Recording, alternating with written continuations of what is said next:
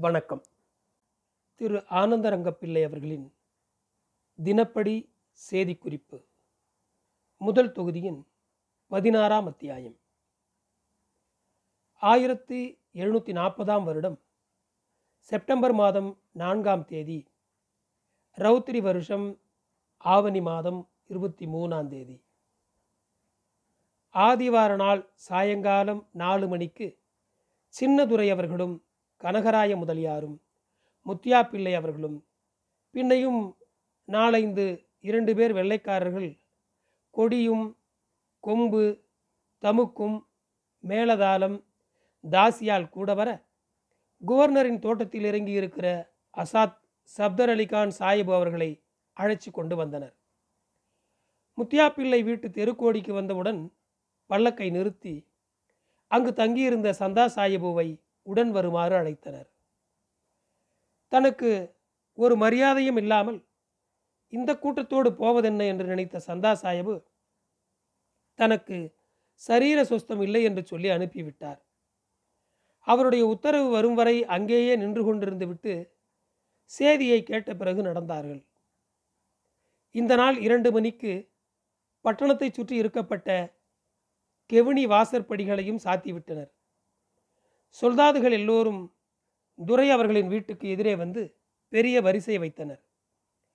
வரிசையின் முன்னே பத்து வெண்கல பீரங்கிகளை நிறுத்தி வைத்து கொண்டு ஹாசீலாய் அதாவது தயாராய் இருந்தார்கள்.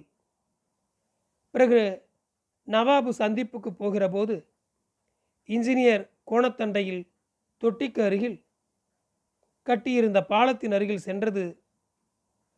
துரை வீட்டுக்கு போகிற மட்டும் இருபத்தி ஓரு பீரங்கிகள் போட்டு தமுக்கடித்தார்கள். பிறகு மூலத்தில் காலியாக உள்ளது. ஆயிரத்தி எழுநூற்றி நாற்பதாம் வருடம் செப்டம்பர் மாதம் ஐந்தாம் தேதி ரவுத்திரி வருஷம் ஆவணி மாதம் இருபத்தி நான்காம் தேதி திங்கட்கிழமை. தக்கா சாஹிபுவுக்கு நவாபு சப்தர் அலிகான் சாஹிபு நவாபு தோஸ்த் அலிகானின் பெண் சாதி ஆகியோரிடம் கோபித்து கொண்டு அவர் வந்தவாசி கோட்டைக்கு போவதற்காக பயணம் புறப்பட்டு போனார். போகும்போது வழுதாவூர் வாசல்படியில் இருபத்தோரு பீரங்கி போட்டார்கள். அதன் பிற்பாடு வந்தவாசிக்கு அவர் போய்விட்டார்.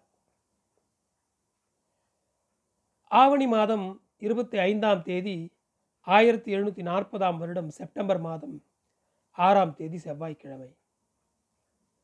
மத்தியானம் இரண்டு மணிக்கு ராஜஸ்ரீ துரை நவாபு சப்தர் அலிகான் அவர்களை சந்தித்துக் கொள்வதற்காக அவர் தங்கியிருந்த தோட்டத்துக்கு வந்தார். அவருடன் யார் யார் போனார்கள் என்றால் தகவல் மூலத்தில் விடுபட்டுள்ளது. நாலு மணிக்கு கான் பகதூர் சந்தா சாஹிபுவின் குமாரன் தக்கா சாஹிபுவின் குமாரன் இன்னும் நாலு இரண்டு பேர் கப்பல் பார்க்க போனார்கள்.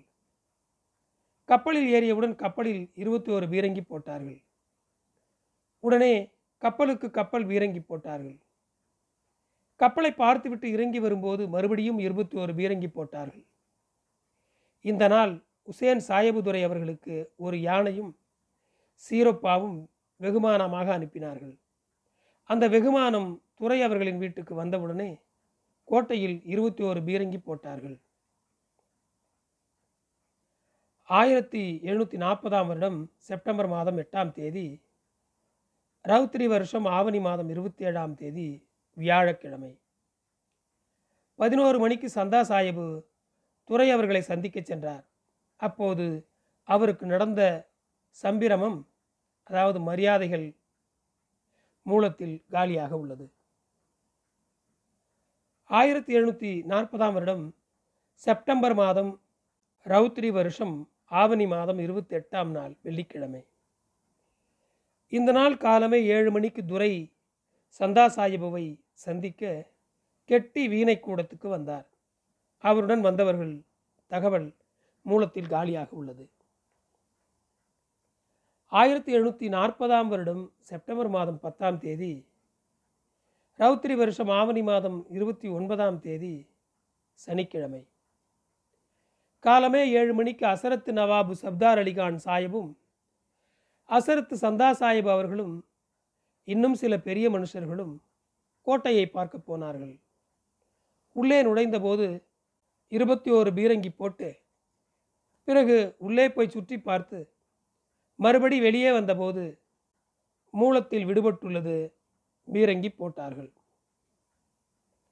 ஆயிரத்தி எழுநூற்றி நாற்பதாம் வருடம் செப்டம்பர் மாதம் பதினேழாம் தேதி ரௌத்ரி வருஷம் புரட்டாசி மாதம் ஐந்தாம் தேதி சனிவாரம் காலமே பத்து மணிக்கு மேல் நவாபு சப்தர் அலிகான் சந்தா சாஹிபு கருவூல அக்கவுண்டன்ட் சத்தியன் முதலாகிய பேர் செஞ்சிக்கு போக பயணமாக இருந்தார்கள்.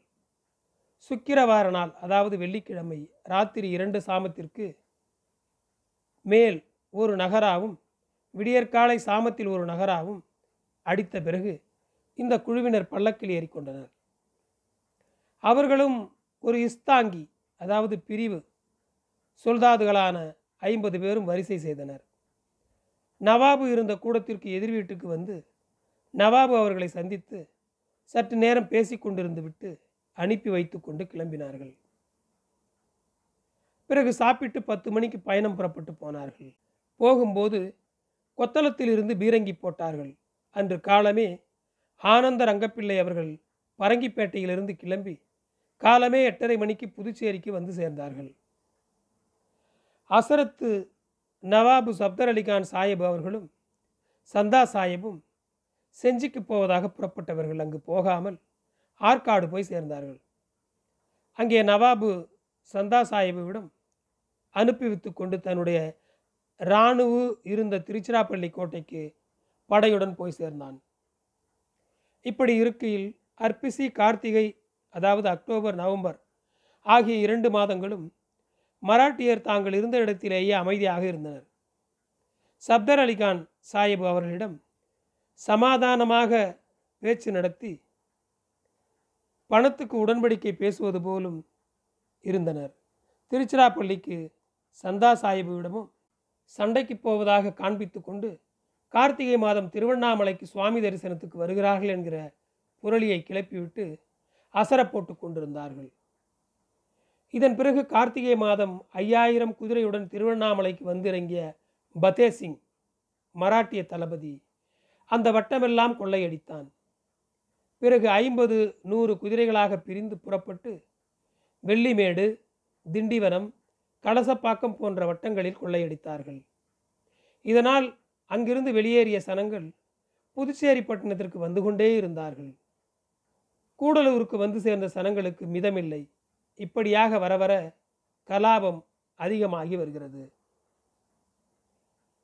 ஆயிரத்தி எழுநூற்றி நாற்பதாம் வருடம் டிசம்பர் மாதம் பதிமூணாம் தேதி மார்கழி மாதம் இரண்டாம் தேதி. நவாபு சப்தர் அலிகான் இரண்டாயிரம் குதிரைகளை முஸ்தீது பண்ணி மீர் குலாம் ஹுசேனை மராட்டியர் பேரிலே சண்டைக்கு அனுப்பி வைத்தார். அவர் வந்து திருவேதி வெற்றியூரில் இறங்கி அங்கிருந்து திருவண்ணாமலைக்கு அருகில் மங்கலம் என்கிற ஊர் இருக்கிறதாம். அங்கே போய் தங்கி பாளையம் போட்டு கொண்டிருக்கிறார் என்ற செய்தி வந்தது. ஆயிரத்தி எழுநூற்றி நாற்பதாம் வருடம் டிசம்பர் மாதம் பதினைந்தாம் தேதி ரவுத்திரி வருஷம் மார்கழி மாதம் நாலாம் தேதி வியாழக்கிழமை நாள்.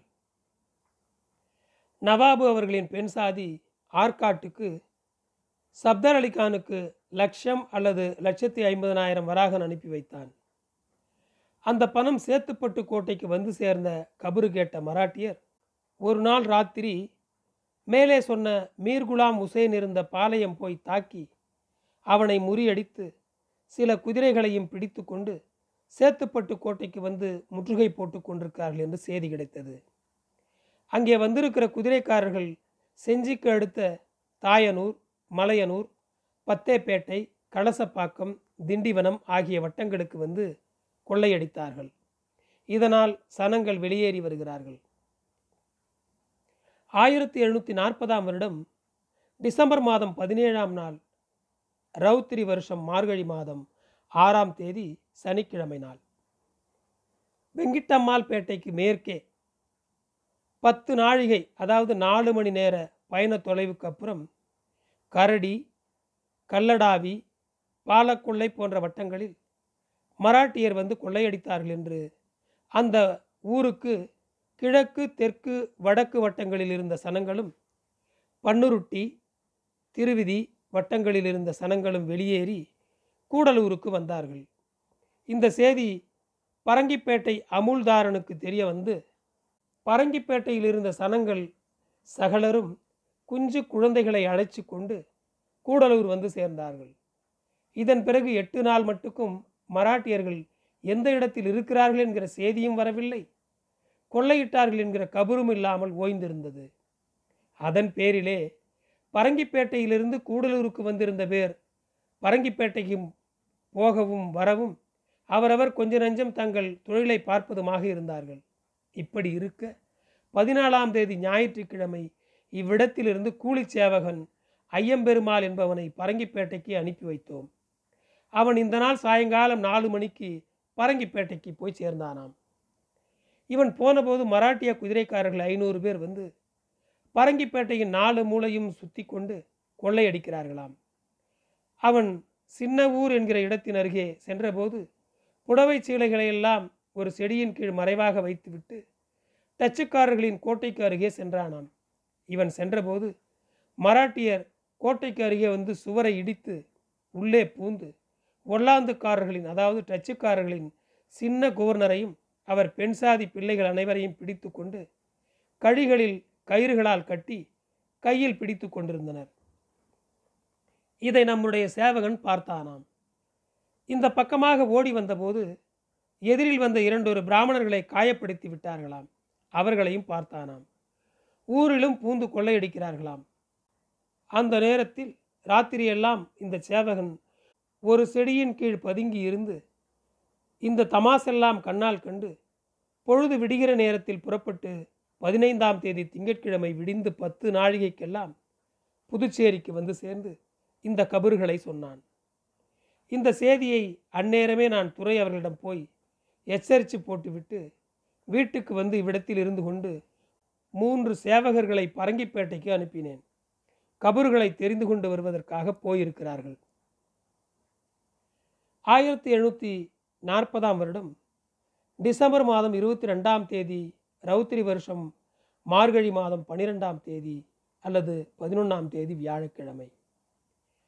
இந்த புதுச்சேரி பட்டினத்தில் பிறந்த அநியாயமாவது ஒரு காலாகாலங்களிலே நடவாத காரியங்களை இப்போதைய தூபாசித்தனம் பண்ணுகிற கனகராய முதலியார் நூதனமாய் செய்தார். பட்டணத்தில் உள்ள வர்த்தகர் பெரிய மனுஷர் சில்லறை வர்த்தகர் கும்பநீர் வர்த்தகர் இதுவரை வரி கட்டினார்கள்.